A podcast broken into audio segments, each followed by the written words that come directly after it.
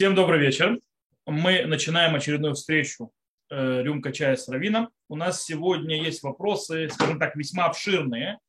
Э, и не просто обширные, я бы даже сказал, некоторые вопросы весьма непростые и весьма актуальные к последним событиям, которые произошли в Израиле. Я думаю, что не только в Израиле, э, потому что то, о чем мы будем говорить, но связано вообще со всем еврейским миром после, то есть по поводу одного писателя, но я опережаю события. Я начну с первого вопроса, который я считаю один из фундаментальных важных вопросов, которые э, были заданы. И очень важный во многих э, вопросах, то есть во, во многих аспектах вопрос важен. Э, я вам сейчас его зачитаю, вы поймете, о чем речь. Я немножко его, так скажем, так, э, более объясню, разделю на куски. Э, вопрос важный, я ждал этот вопрос, в конце концов он пришел. Итак, вопрос звучит так. Первое. Опишите, пожалуйста, процесс получения равинского звания. Может ли Бальчува, то есть человек, который вернулся в раскаяние, то есть, э, стать раввином? Или нужно родиться уже в соблюдающей семье и с детского возраста готовить себя к этому? Насколько действительно сложно и долго? Я понимаю, что все это индивидуально, но все же в общих чертах. И что для этого требуется? С чего начать? Есть только один путь, схема получения равенского звания, или бывают разные. К примеру, если отличие процесса получения в земле Израиля от других мест и так далее, и так далее. Это очень важный вопрос. Во-первых, его нужно разделить на несколько. Э, его разделить нужно на несколько частей. Во-первых, самое сердце, скажем так, этого вопроса, как стать раввином, то есть кто такой раввин, как становится раввином, кто, как человек, скажем так, э, человек, изучающего Тору, в конце концов, э, превращается раввином, и для этого нужно понять, кто такой раввин. И как бы путь к этому, и естественно, может ли, скажем так, человек, не родившись в религиозное общество стать раввином. Я, наверное, начну с последнего и важного вопроса, потому что я вам скажу честно, я не родился в религиозном обществе, и я не ходил в религиозный садик, и я не, с детского возраста, скажем так, совсем детского возраста, не воспитывался в соблюдающей семье. Но я стал раввином. Дело в том, что у нас есть рассказ, э, не один рассказ, не два, не три, не четыре, очень много рассказов про Раби Акив. Раби Акива, известно, величайший мудрец еврейского народа. В принципе, его можно назвать отцом устной Торы. Почему он отец устной Торы? Не потому, что он как бы ее породил, а он ее упорядочил. То есть он учил, и он в конце концов упорядочил, и те Мишнайот, которые уже редактировал Раби Уданаси, в принципе, это Раби Акива. Э, то есть э, мы говорим о одном из величайших мудрецов Торы, который вообще начал двигаться, скажем так, и изучать Тору а точнее даже не Тору, а просто алфавит в 40 лет. Он не вырос так называемой в религиозной семье. Тогда все соблюдающие были. Он не вырос в семье, которая знающая. Более того, его родители были герами. Он, э, они были герами. Кстати, это причина, почему он не воспитывался и ничего не знал. И только в 40 лет он начинает, он был пастухом, в 40 лет он начинает учиться и прикладывает все усилия и становится э, через 24 года э, своей учебы он становится одним из величайших мудрецов своего поколения и вообще поколения и дальше. Это у нас учит простой вещи. Равином или вообще то есть мудрецом Торы, знатоком Торы может стать любой человек. Неважно, э, родился он в религиозной семье, родился он в светской семье, получил религиозное образование в детстве, не получил религиозное образование в детстве. Это не фактор. Фактор э, является, естественно, э, труд человека, насколько он готов это э, вложить. Теперь, как становится раввином? Во-первых, кто такой раввин? Оттуда, то есть, в принципе, раввин – это человек, изначально, то есть смысл раввина, он немножко, скажем так, в последнее время немножко изменился в народе.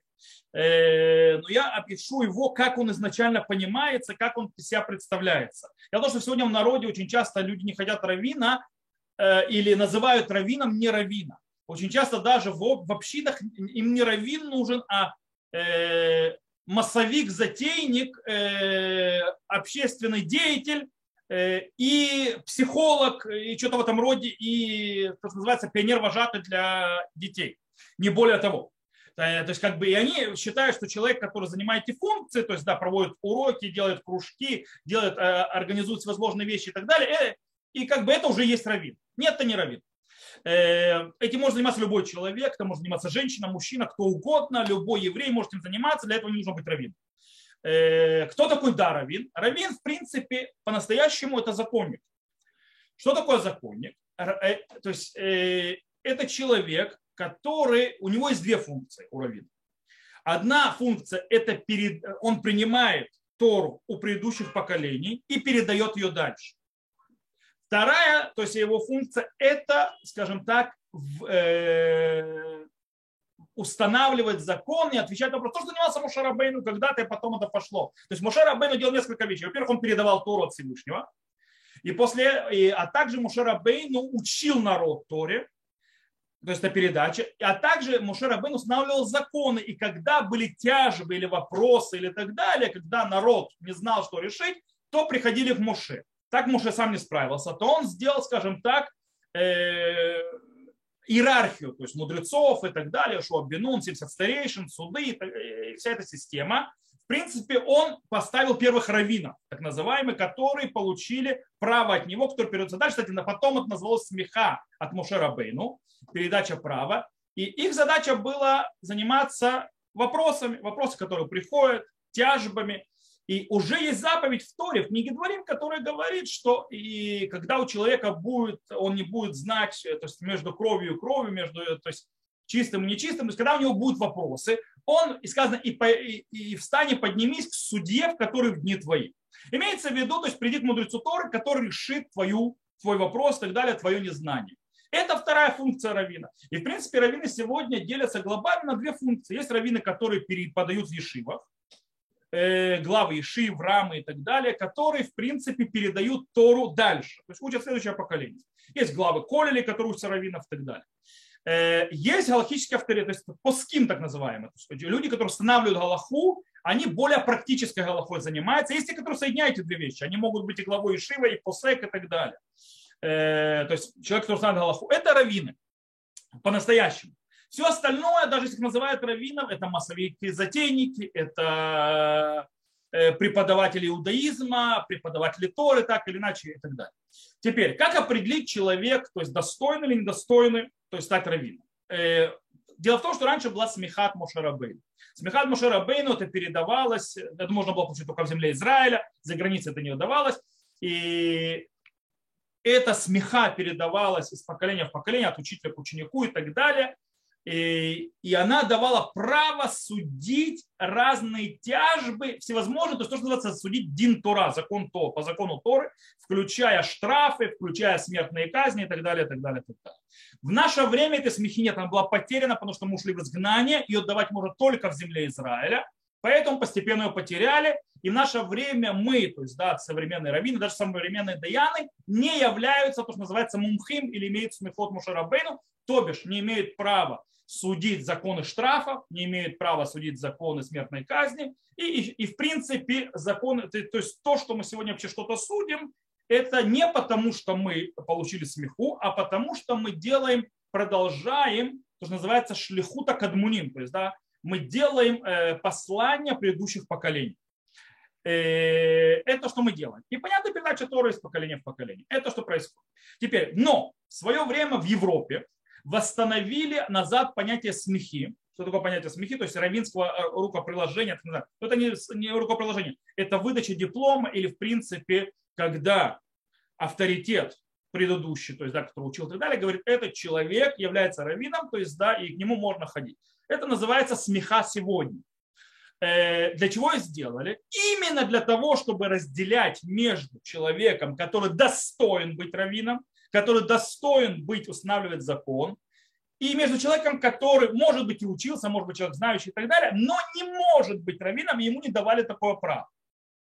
Это то есть, а, то есть называется, э, как говорится, э, basic, то есть это базис вообще понятия равенства. Человек, у которого нет смехи, раввином быть не может по определению. Э, он может быть преподавателем, он может и так далее, и так далее, но у него нет права предыдущих поколений передавать. Кстати, у сефардов этого не было. Сефарды это не делали, но в последние пока, то есть у сефардов не было такой передачи, они, то есть тот, кто хахам, тот, кто мудрец, его поставили, но не было какого-то документа специального, э, и на него полагались и так далее. Там как бы они умели отсеивать, где мудрец, а где нет. Э, вот. Но сегодня они тоже это приняли, и это работает.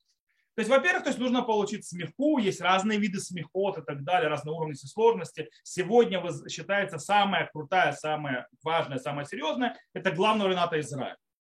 Вот. Но есть и за границей тоже. Есть, правда, вещи, которые называются смехой, но смехой не являются. Э, в Хабаде есть такая вот штука, как давать смеху каждому, и там, скажем так, э, требования, которые, чтобы человек получил эту бумагу, она очень-очень-очень низкие, и они, скажем так, не держат уровень. Потому что что делают смеха? Смеха, в принципе, говорит, э, документ, что человек является законодателем. Этот человек может самостоятельно принимать решения на основе э, Талмуда, источников, традиций, которые он перенял у своих э, учителей до этого. То есть все, он может выносить решения. Э, и дело в том, что когда ты учишь, э, для этого нужно учить обширные то есть темы, обширные очень знания иметь.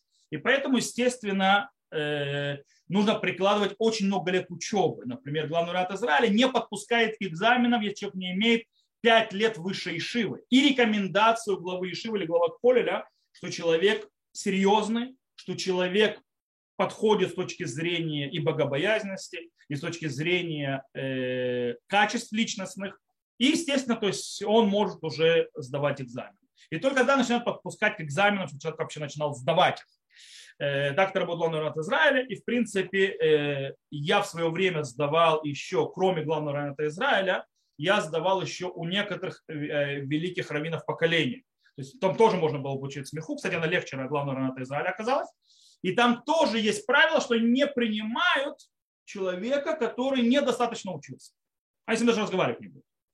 Вот. Нужно достаточно учиться и принести рекомендации, то есть, что ты человек достойный для того, чтобы э, принять у тебя даже экзамен, тем более дать тебе э, документ.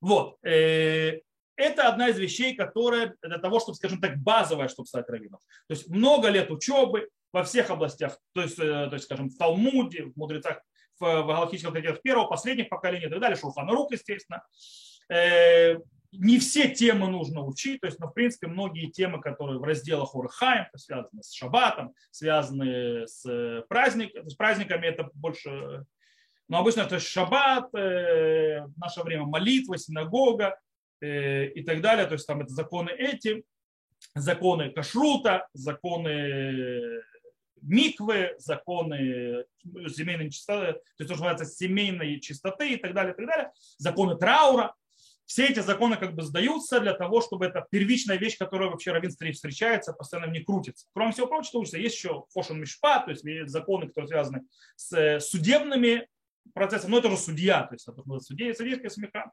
То есть нужно много учиться, долго учиться, серьезно учиться и экзамены. Но это не конец. Человек, который сдал экзамены и даже получил эту бумагу, раввином еще не стал. То есть он уже называется раб и так далее, всего уже в документах написано раб, но ему еще я очень не советую начинать практиковать. Э, то есть э, у него, то есть он может начать практиковать, но с каждым вопросом он будет обращаться к раввину, который покрупнее. Почему? Потому что еще одна очень важная часть, чтобы человек стал раввином по-настоящему, называется шимуш. Что такое шимуш? Шимуш – это когда человек, скажем так, проходит практику прямую у серьезных авторитетов, у раввинов, которые уже с большим опытом и знанием. Вот. Э, то есть, в принципе, он к ним прикрепляется, постоянно их сопровождает и так далее, и видит, как они отвечают на вопросы, как они устанавливают в том или ином случае, общается с ними, обсуждает с ним, почему они так решили, видит, что с одним и тем же вопросом он, Равин может дать ответ разным людям, разный ответ, хотя вопрос тот же самый и он выясняет и учится, когда отвечаешь на тот же вопрос одному так, другому так, третьему по-другому и так далее. То есть, в принципе, принимаешь э, то, что называется правило психи. И вот тогда человек, в принципе, становится раввином и тоже постепенно растет. То есть, как бы, естественно, раввин может стать раввином общины, тогда ему нужны другие еще навыки, навыки человека, который умеет слушать, навыки человека, который умеет... Кстати, есть раввины, которые не умеют делать, поэтому они не становятся раввинами общины. Они занимаются книгами и так далее, психой, и как бы они не становятся раввином общины. Для раввина общины нужно еще несколько вещей. Это уметь слышать, уметь э, скажем так, склеивать общину, уметь проводить, скажем так, уроки, деятельность и поднимать, скажем так, таранические знания на разных уровнях общины и заниматься в каком-то смысле и психологией, и сопровождение людей и в радости, и пробуждение людей в трауре, и так далее, и так далее, и так далее. В принципе, э, схема получения равинского знания глобально одна, но с очень многими ответвлениями. Глобально одна, есть много учебы, серьезных, в серьезных местах, в серьезных ешивах, в серьезных колле, экзамены в серьезных местах. После этого получает смеху и так далее. И э, практиковать, учиться у раввинов, и таким образом люди становятся раввинами. Э, разница между Эрец Израилем и за границей, как задал задавший вопрос, нерелевантна в наше время. В принципе, в наше время нет релевантности. В древности, когда был смехат Мушарабейну, было релевантно, потому что его можно получить только в земле Израиля, но не за границей. Э, я надеюсь, что я ответил на вопрос. Теперь у людей хотя бы немножко, скажем так, у вас, кто сейчас слушает, кто будет слушать записи, э, немножко более правильное то есть, как бы, представление появилось, кто такой раввин. Кстати, а, а, от понятия раввин есть очень много отталкивающих вещей. Дело в том, что если человека спрашивают вопросы по Галахе, и он не является раввином по критериям, которые сказаны в Галахе, то есть смеха и так далее, то если он дает ответ и ошибается, то человек, которого спросил, считается нарушивший по э, злоумеренно, а не по ошибке. Если же раввин, настоящий раввин, который получил право устанавливать Галаху, к нему обращается, и он ошибается, все ошибаются. Нет человека, который не ошибается. И самые крупные раввины тоже бывают ошибаются. Это нормальное явление для человека. Никто не является ни ангелом, ни богом, поэтому мы ошибаемся. Но если он ошибся, так ему было дано право. Так как он умеет, кстати, раввин еще получает со смехой, Э, когда он получает настоящую смеху, когда он правильно учился, когда он делал правильный шимуш и так далее. И когда задает вопрос, он получает то, что называется сията дышмая, помощь небес. Э, человек, который не имеет весь запас и как бы в каком-то смысле, назовем это так, самозванец, у него сията дышмая не будет. У него не будет помощи небес.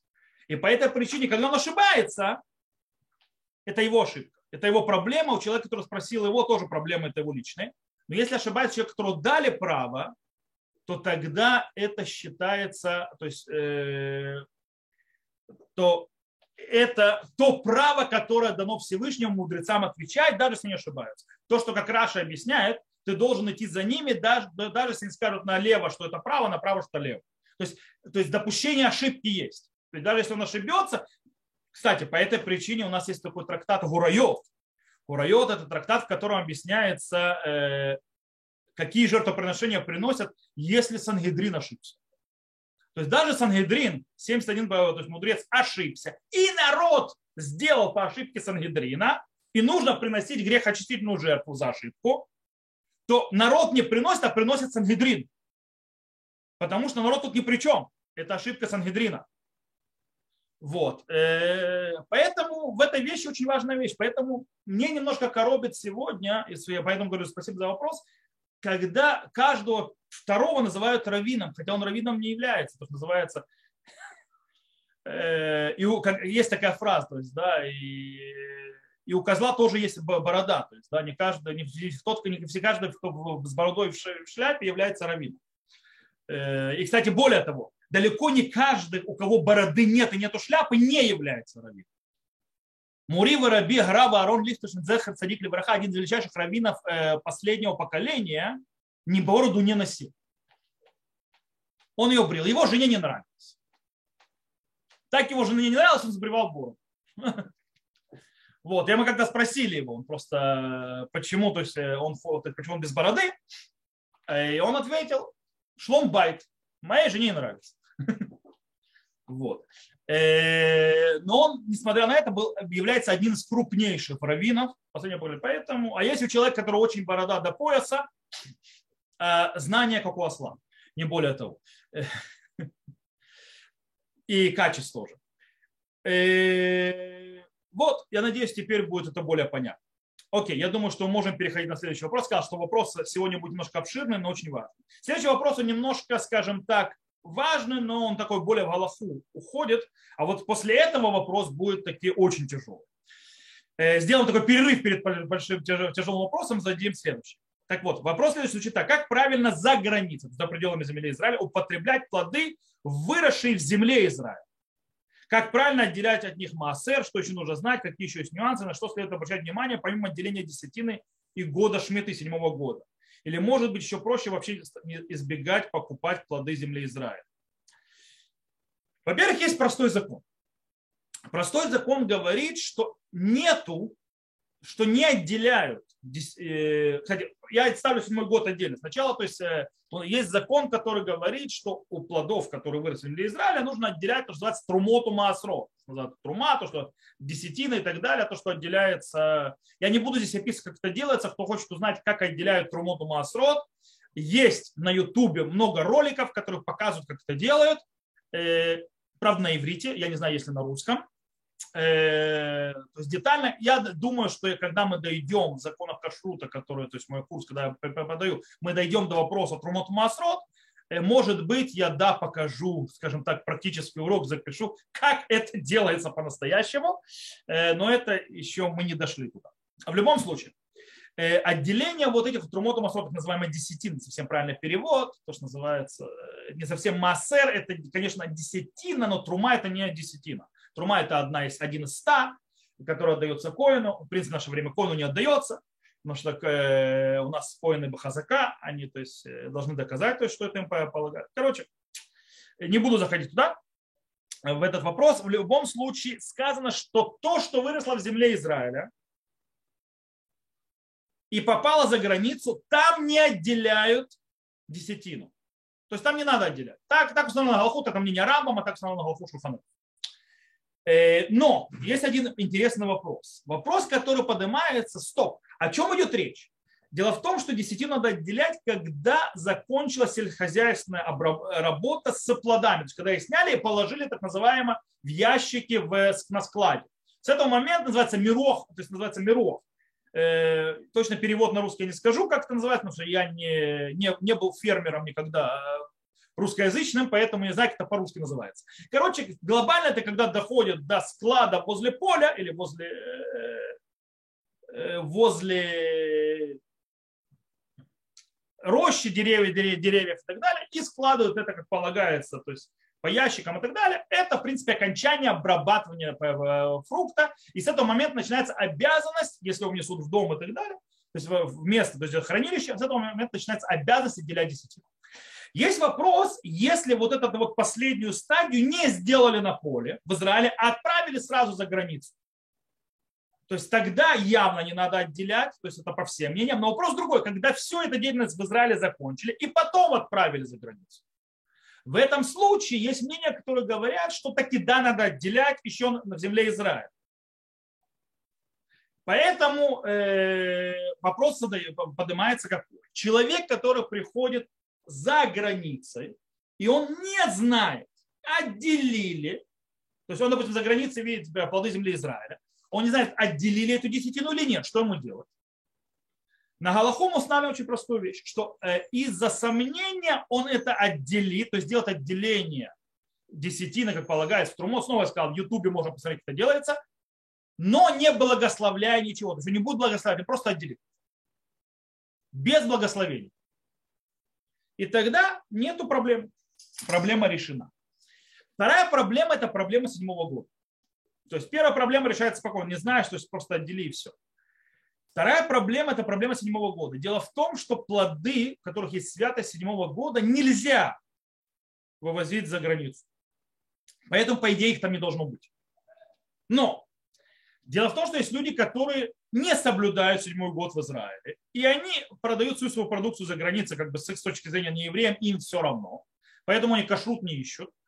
И они могут обрабатывать свои поля запрещенным э, путем, собирать то, что запрещено собирать, и отправлять за границу. И таким образом эти вещи запрещено есть. И это проблема. С другой стороны, есть э, люди, которые, то есть фермеры, люди, занимаются сельским хозяйством, которые занимаются э, экспортом э, продукции сельскохозяйственной израильской за границу, кошерный. Даже седьмой год, как это делают? Они делают то, что называется решение термихера. Э, они делают термихера, чтобы не было свято седьмого года. То есть они продают эти поля и так далее с определенным способом к нееврею, и тогда обрабатывают и продают. И тогда это считается вещь, в которой нет святости, она может быть за границей, она кошерна. И там, кстати, снова вопрос, надо отделять десятину или не надо десятину отделять, но в принципе человек, который делает, э, отправляет это михера, который да, кошерно работает, он уже все кошерно сделал. Поэтому там проблемы нет. Проблема, что человек, который за границей, если это, допустим, еврейский магазин, то он может спросить, что это, если это израильская продукция. Ему, по идее, должны ответить, это кошерный магазин. Если такой-то магазин не еврейский, знать невозможно. И опасность того, что вы наткнетесь на вещи, которые выращены запрещенным путем, и они запрещены по седьмой год, большая. Но дело в том, что нужно понимать, что это связано с овощами, и то не со всеми. Потому что у овощей идет свято, свято седьмого года с момента срыва. Поэтому уже седьмой год начался, то есть рошаны. А у плодов деревьев закон распространяется, если они скажем так, если, скажем так, э, э, почки начали набухать, чтобы расцветать, то есть э, цветком, цветком до Рошашана, то это шестой год. Только то, что начало то есть, завязываться, что появи, появи, после Рошашана, та, это будет седьмой год. Таким образом, почти, до Песаха почти нет ничего, нет, кроме бананов. Нет ничего, но бананы, потому что банан не считается фруктом. И он идет за срезом. То есть нет ничего во фруктах, у кого есть святость седьмого года.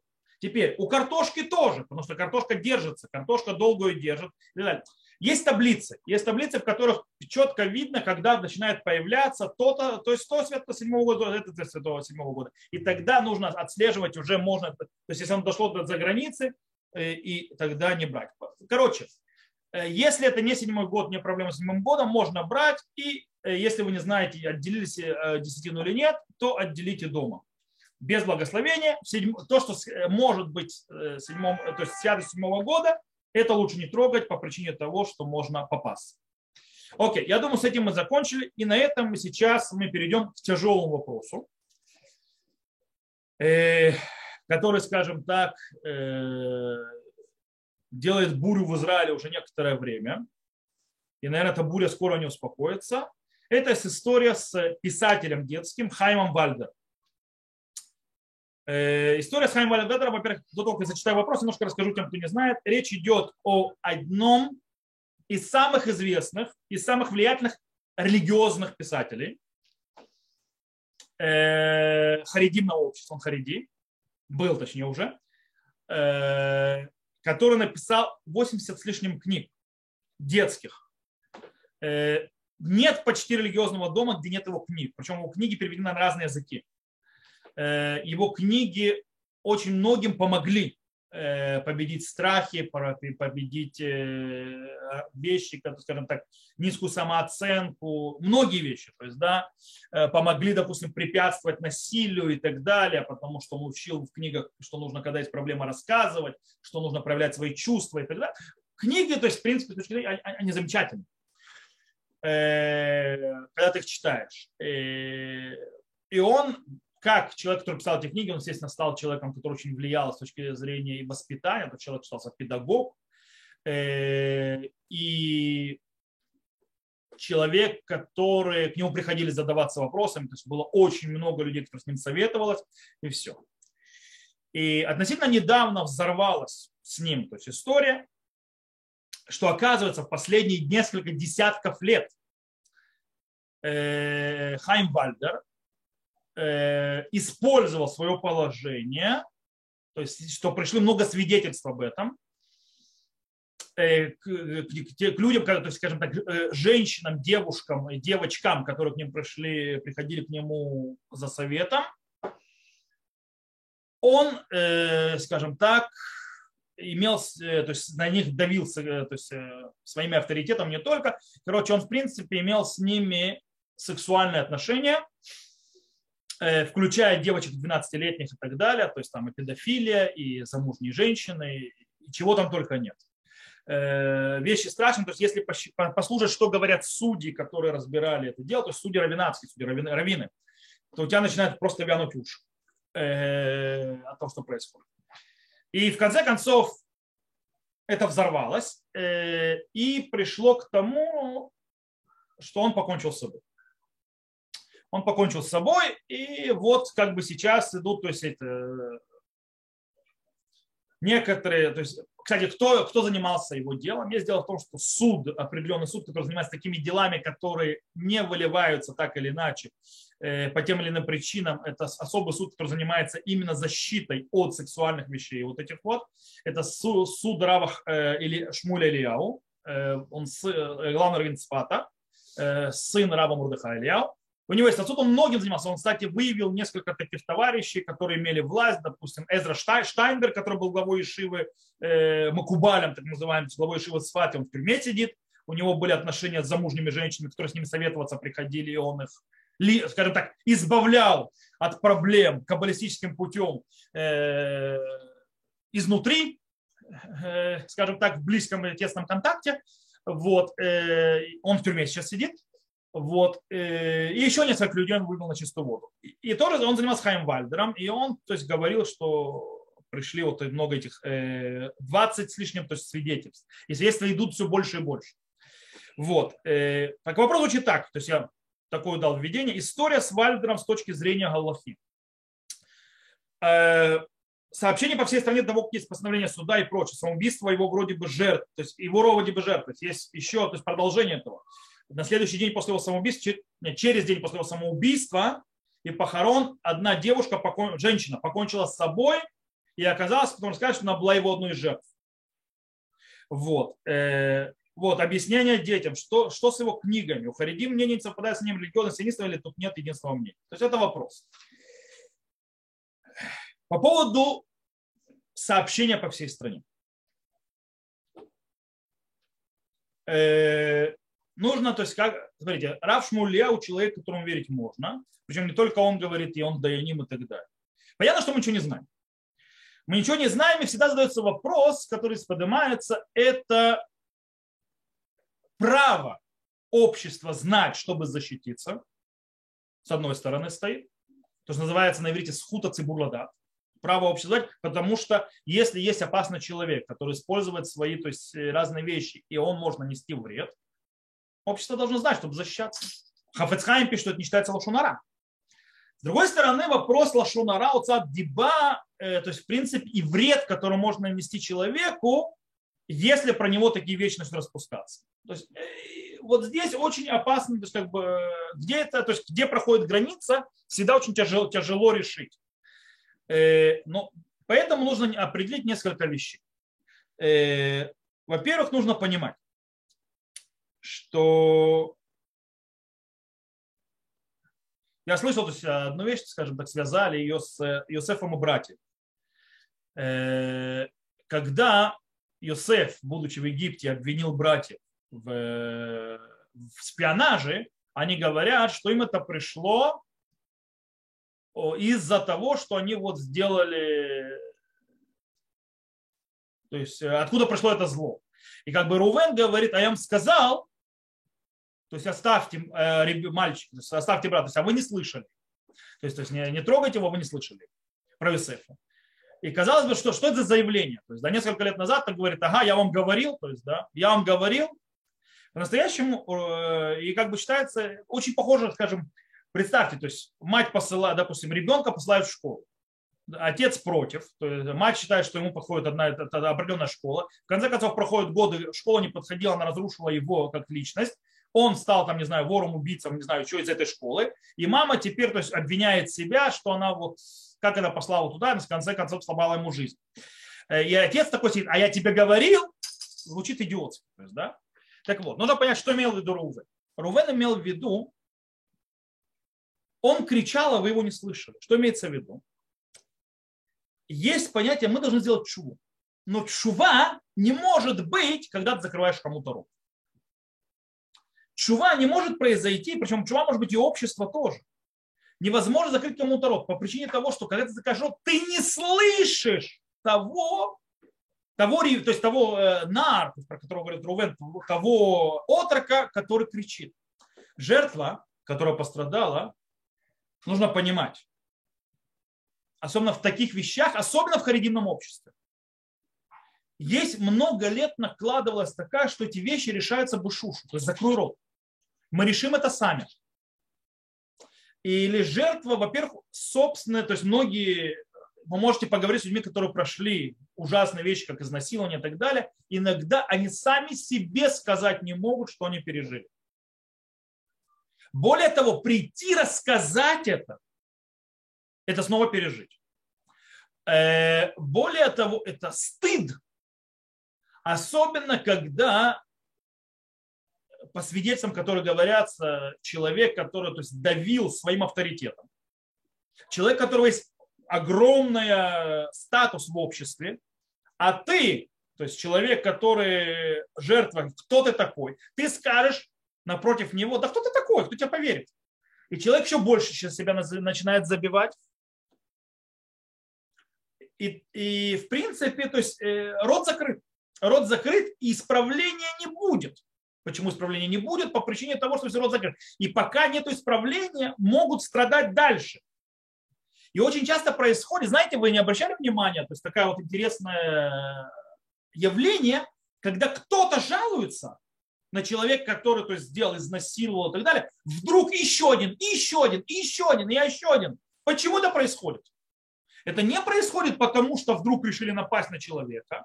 Это потому, что кто-то осмелился, в конце концов переступил и смог. И когда он это смог, те, кому было стыдно, кто затыкал себе рот, кто пытался не говорить, вдруг получает смелость. И он готов это делать. Э,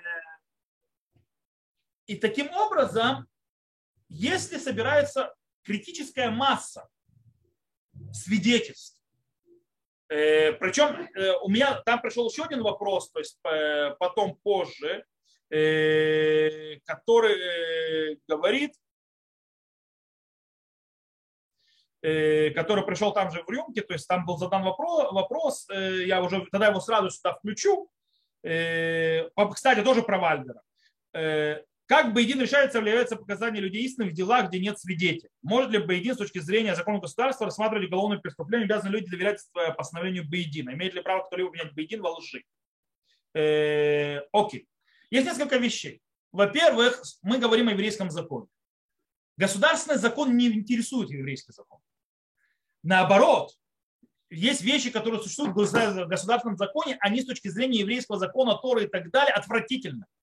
И они обратные от э, то, что называется э, справедливости. Более того, Галаха, еврейский закон, запрещает обращаться в нееврейский суд, а у, у светского суда есть статус нееврейского суда.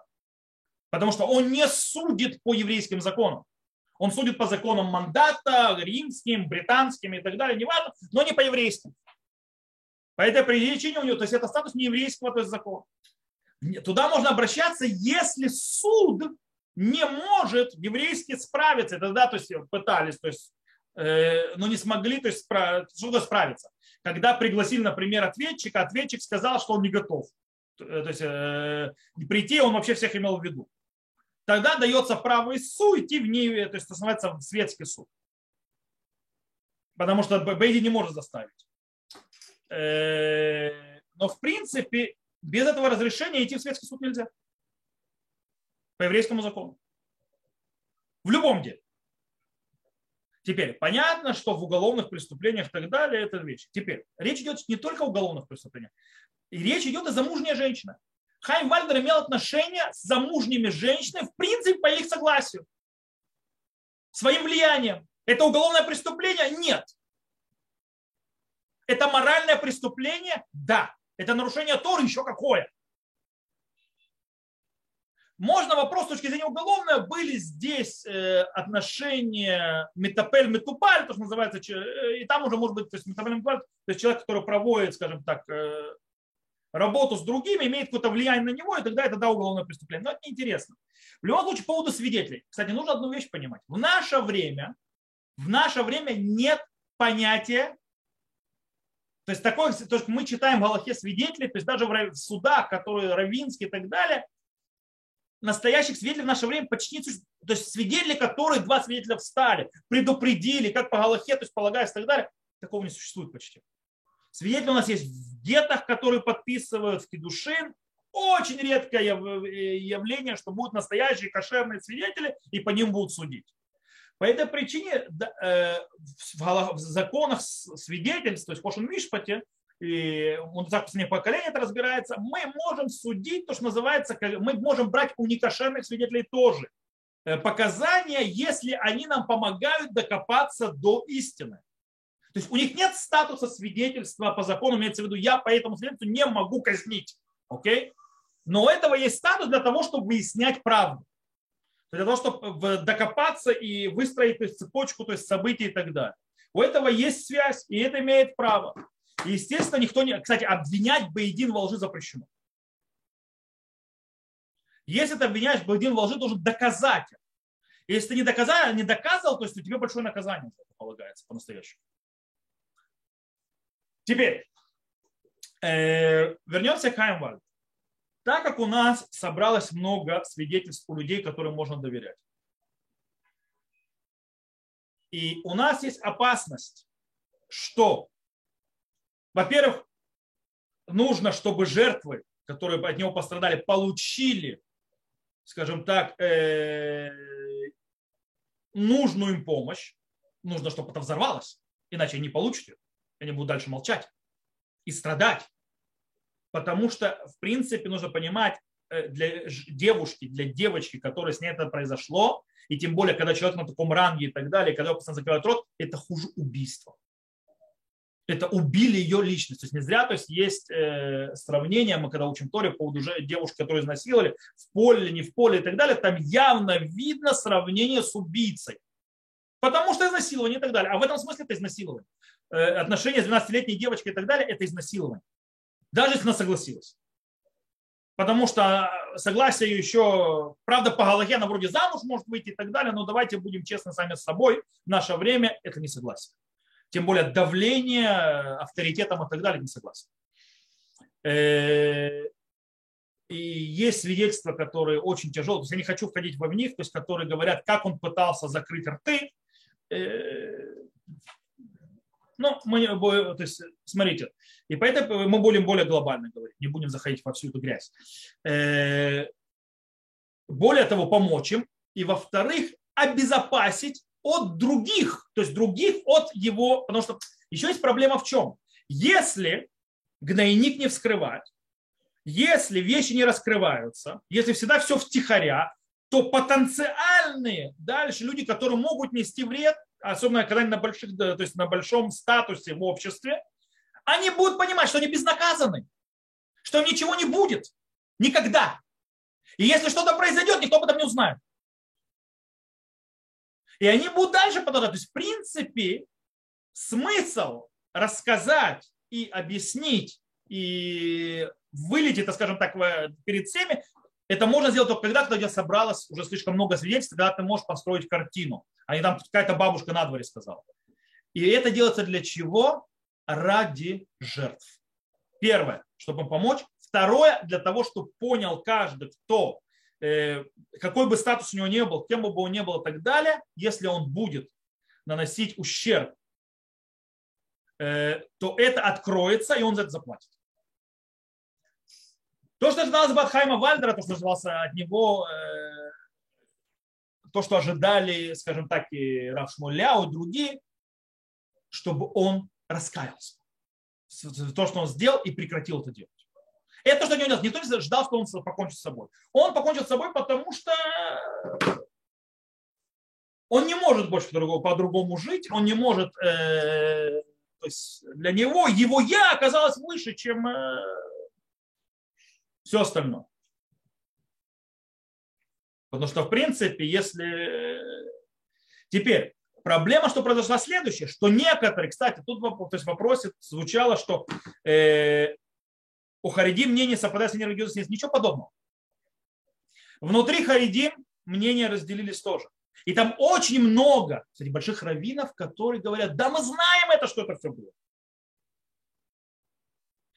И многие раввины говорят, что правильно сделали, что раскрыли. Я начну, что вообще все началось не с Рава Шмуля Ильяу, а все началось э, с Рава Сильмана в Бнейбраке. Рав Сильман это один из завод Бейдин в Литваках. Он первый, кто сказал выкинуть его книги. Э, даже предсмертной записки э, то есть Хайм Вальдер его упомянул. Рава Сильмана, правда, Скирев у него э, звание Рав. Вот. И Рав Шифран должен был заниматься этим, в конце концов, он не успел. В любом случае, многие там есть, которые то есть, закрыть глаза. Кстати, в нашем религиозном обществе, религиозном семье то же самое происходит. Есть люди вязаных типа, которые говорят, все это ничего не было, все это придумали и так далее. Это, это понятно, очень большой удар. Влияние Хайма Вальдера, его имя, его вещи, которые он делал, то есть он, делал он делал замечательные вещи. Он многим помог, многих воспитал и так далее на, на его книгу. Кстати, 53 года было, когда он покончил с собой. Э, то есть он относительно молодой, но успел сделать столько уже. Он действительно талантливый человек был. Но как говорится, как наши мудрецы всегда говорили, «эн апотропус ля райот». В этом, скажем так, э, нету э, того, кто может быть, скажем так, э, даже не знаю, как по-русски это слово патропус сказать, гарантом.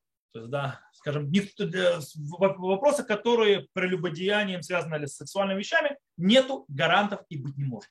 Даже у самого великого. Более того сказано, чем выше человек, тем его плохое начало выше. То есть а, Коля Гадоль, Яцро Гадоль Мимен. И по этой причине эти люди должны то есть, работать над собой. И по этой причине нужно их скрывать. И нужно вскрывать, если есть проблемы. Почему? Потому что нужно защищать. Я говорил с некоторыми даянами, э, даяны тоже считают, что они говорят, что в принципе в таких случаях первое, что нужно сделать, у тебя приходит такое вот свидетельство от кого-то, ты должен звонить во все колокола всех долей своих. То есть, в принципе, нужно этой проблемой сразу заниматься, когда то есть, приходит кто-то с такой жалобой. А потом уже решать, когда, то есть, на каком этапе ты это вынесешь, скажем так, э, на улицу. Но на улицу тоже приходится э, выносить для того, чтобы защитить тех, кого еще можно защитить. И помочь тем, кто, э, кто нуждается в помощи. И это очень важно. Кстати, вот эта вот э, женщина, девушка, не знаю, сколько лет, которая покончила с собой, кстати, она покончила сразу же после его похорон. На похоронах дело в том, что те, кто хоронили, сделали из него великого героя. И там говорили, что его убили. То есть, да, те, которые то есть, э, выступили против него и так далее, они его убили. Теперь я могу понимать, я могу понять, почему эта девушка покончила с собой. А, она живет с этой болью, с, этой, то есть, с стыдом и так далее, и так далее. И вдруг она слышит, во-первых, человек покончил с собой, это тоже удар для жертвы. Он, получается, переворачивает всю систему. Он, станов... он превращает, что жертва, то есть он теперь жертва. Э, кстати, это одна из вещей, которая делает самоубийство в таких случаях. И жертвы становятся как бы виновными. А когда и некоторые этого не выдерживают. И более того, жертва сексуальных домогательств по статистике больше кончают с собой они очень, э, скажем так, э, подвержены э, суицидным мыслям. И в конце концов иногда и действиям. По этой причине их нужно, это причина, почему нужно знать, для того, чтобы помочь, для того, чтобы то есть спасти этих людей. Вот. Я думаю, что я как-то ответил. По поводу книг. Честно, я еще сам решил, что с этими книгами делать. У меня дети люби, люби, любили его, они, правда, выросли уже. Э, у меня жена работает, э, то, что называется, в вещах, вещах которые связаны с типулем, ну, то есть э, с работой с людьми и так далее, с психологией, так и иначе. И она тоже занималась через эти книги, потому что в этих книгах есть очень интересные, многие очень важные вещи. Она, правда, их не трогает, она, она, то есть она не прикасаться сейчас не может.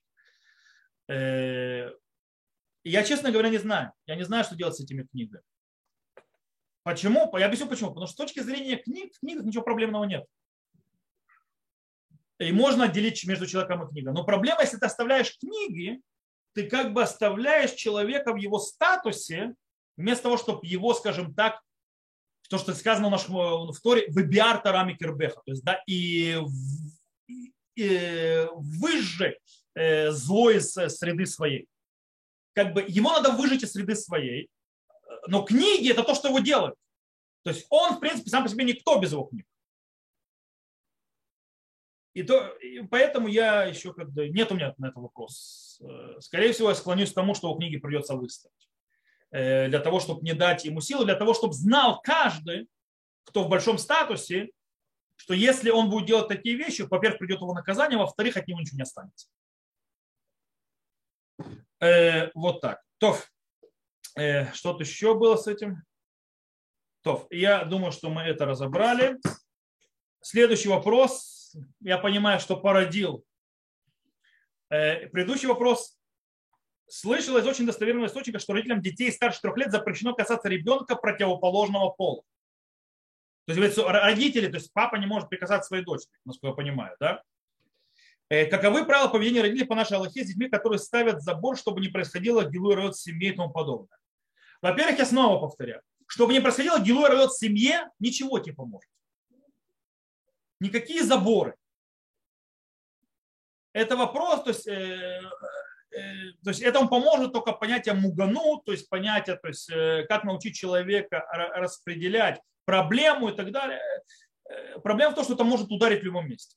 По поводу самой Галахи, то есть мы говорим о Галахе. Нет такой Галахи. Нет и быть не может. Не существует Галахи, что отец не может прикоснуться к дочери в любом ее возрасте. И нет галахи, что мать не может прикоснуться к сыну в любом возрасте. Я не знаю, кто это придумал. Кстати, такие галахот – это то, что ведет к тем проблемам и гилуя райот внутри семьи. Когда, то есть Рав Моша Файншин говорит, есть очень интересный вопрос у него был задан э, про э, Сабвой, про метро. Рав Моша Файншин спросили про метро, можно ли ехать в метро. Почему? Потому что когда ты едешь в метро, там толкучка, и ты хочешь, не хочешь, прикасаешься к женщинам, потому что ну, толкучка. Кто съездил э, в советских автобусах или троллейбусах, тот может немножко понять, что такое метро в Нью-Йорке. Окей? Толкучка. То есть и вроде бы запрещено, что делать, то ты нечаянно прикасаешься. И Рам Моше Файнштейн отвечает, что в этом никакой проблемы нет, и это не, человек то есть, вообще не думает ни о чем и так далее. То есть, и, и он потом дает то, что называется в конце своего ответа, говорит такой, называется мусор. Э, я его, скажем так, своими словами скажу, не буду говорить о словами Рамош Файнштейна, там красиво все, простыми словами. Прекратите этим заниматься. Прекратите постоянно то есть, думать об этом человек, то есть ты идешь на работу, ты не думаешь ни о чем, ты едешь на работу, не заморачивайся, называется, то есть, а я к женщине притронулся. Это то, что поражает проблему.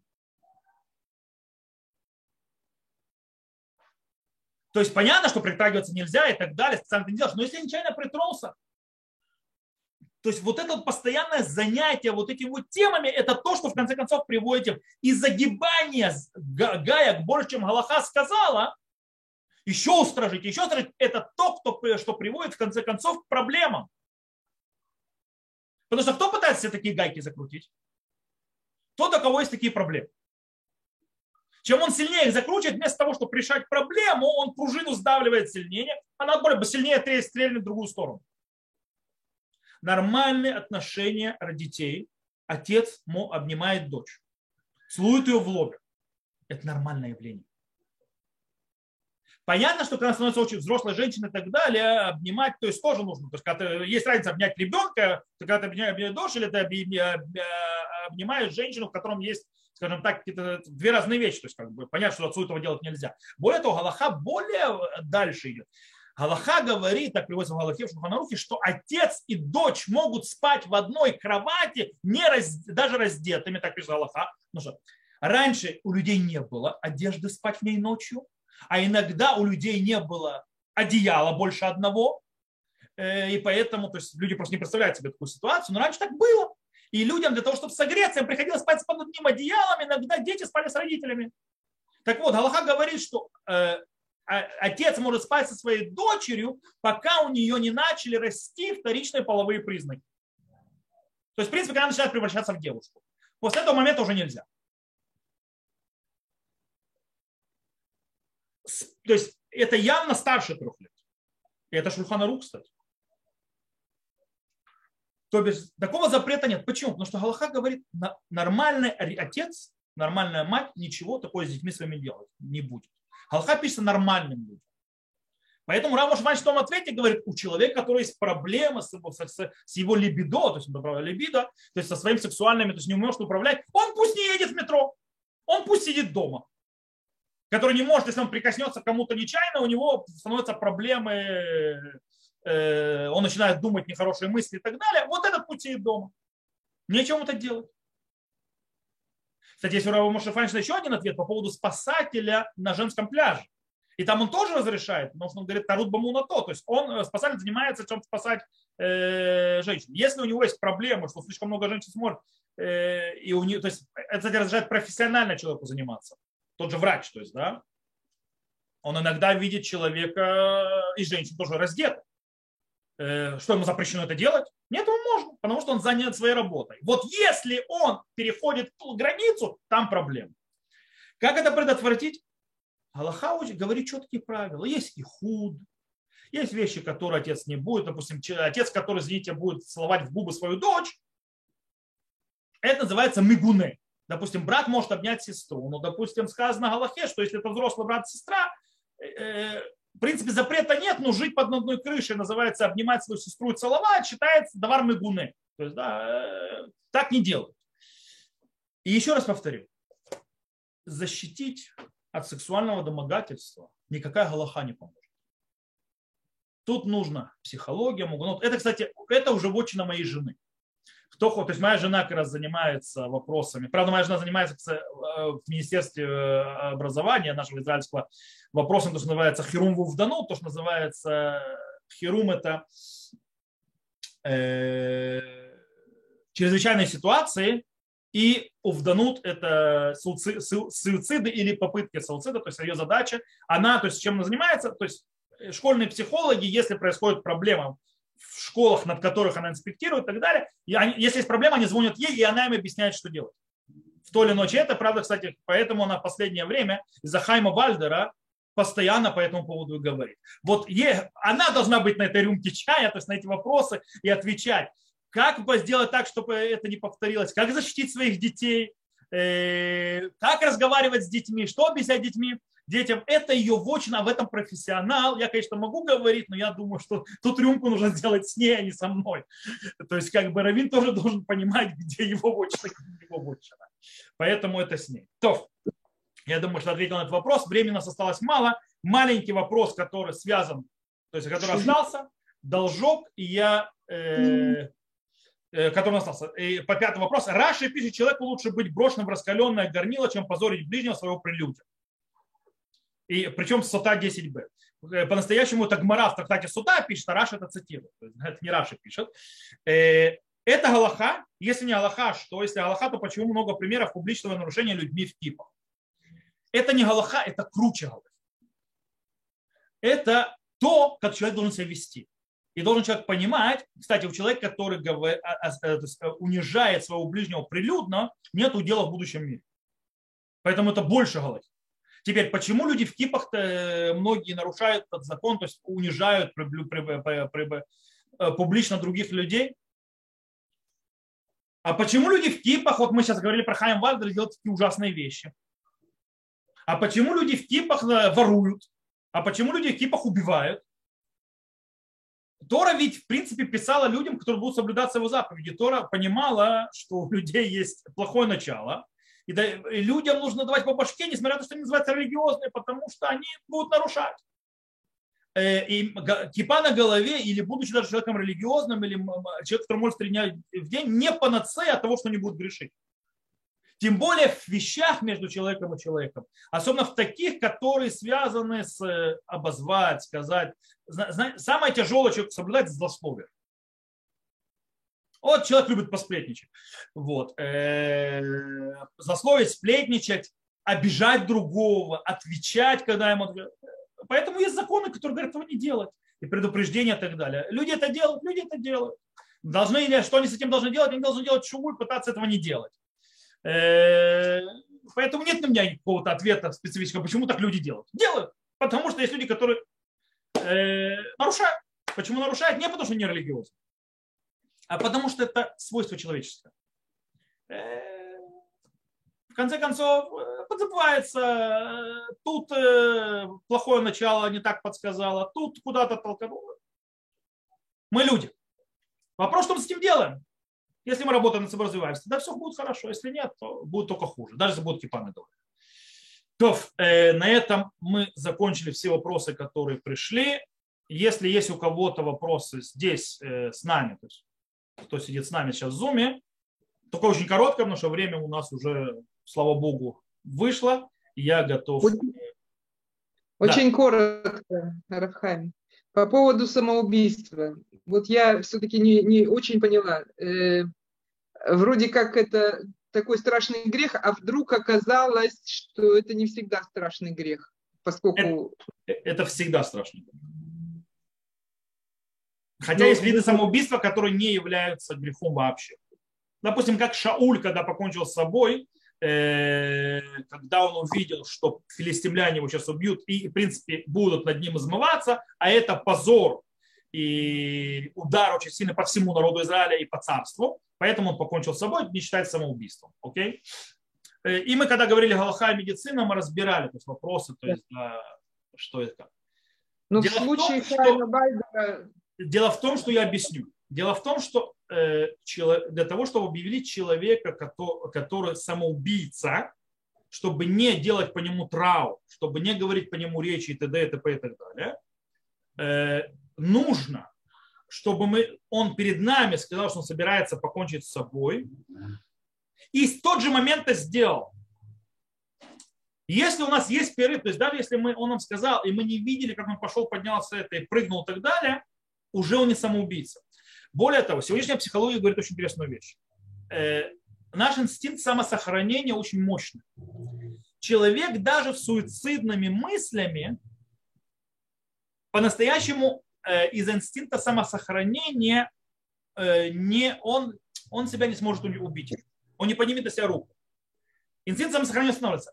Когда человек, да, кончает с собой, в конце концов, есть люди, которые, да, кончают жизнь самоубийством, как это происходит?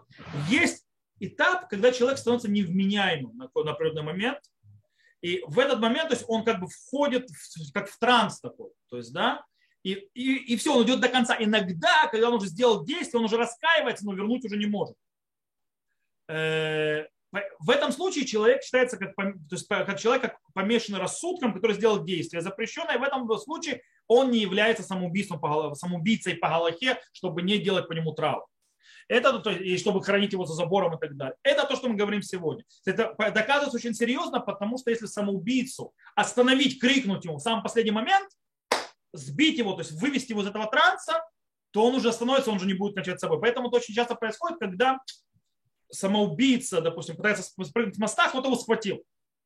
Честно говоря, он уже почти не прыгнет. Почему? Потому что он из этого транса вышел. Ты уже выдернул. И, то, то есть твоя задача только вытащить его назад, чтобы он снова в него не вошел. Э, и так его можно спасти. Э, по этой причине э, мы сегодня не хороним за забором самоубийц. И мы, да, делаем по ним траур, потому что мы мы говорим, что в принципе может быть, он раз, вошел в этот транс, он не отдавал себе уже отчет, когда он шел к самодействию, и по этой причине он не является человеком, который сознательным. Потому что на иврите называется не просто митабед, а меабед ацмо лада. То есть э, кончает с собой осознательно. Поэтому если это кончает, он кончает с собой несознательно, в этом нет, э, в этом нет э, наказания. Окей, то. Есть еще какой-нибудь маленький вопрос или мы уже будем заканчивать? Окей, вопросов нет. Спасибо за сегодняшний эфир. Он был важен. Э, спасибо всем, кто был с нами. Важные темы разобрали. С одной стороны, начали с хороших вещей про Равина. Э, и поговорили про Хайм Вальдера. Надеюсь, что я хочу все-таки закончить более хорошим. Я хочу пожелать, чтобы у вас было все хорошо, чтобы все были здоровы. И до новых встреч. До свидания. Большое спасибо, очень интересно. Теперь буду к вам приходить, что я столько без пасты.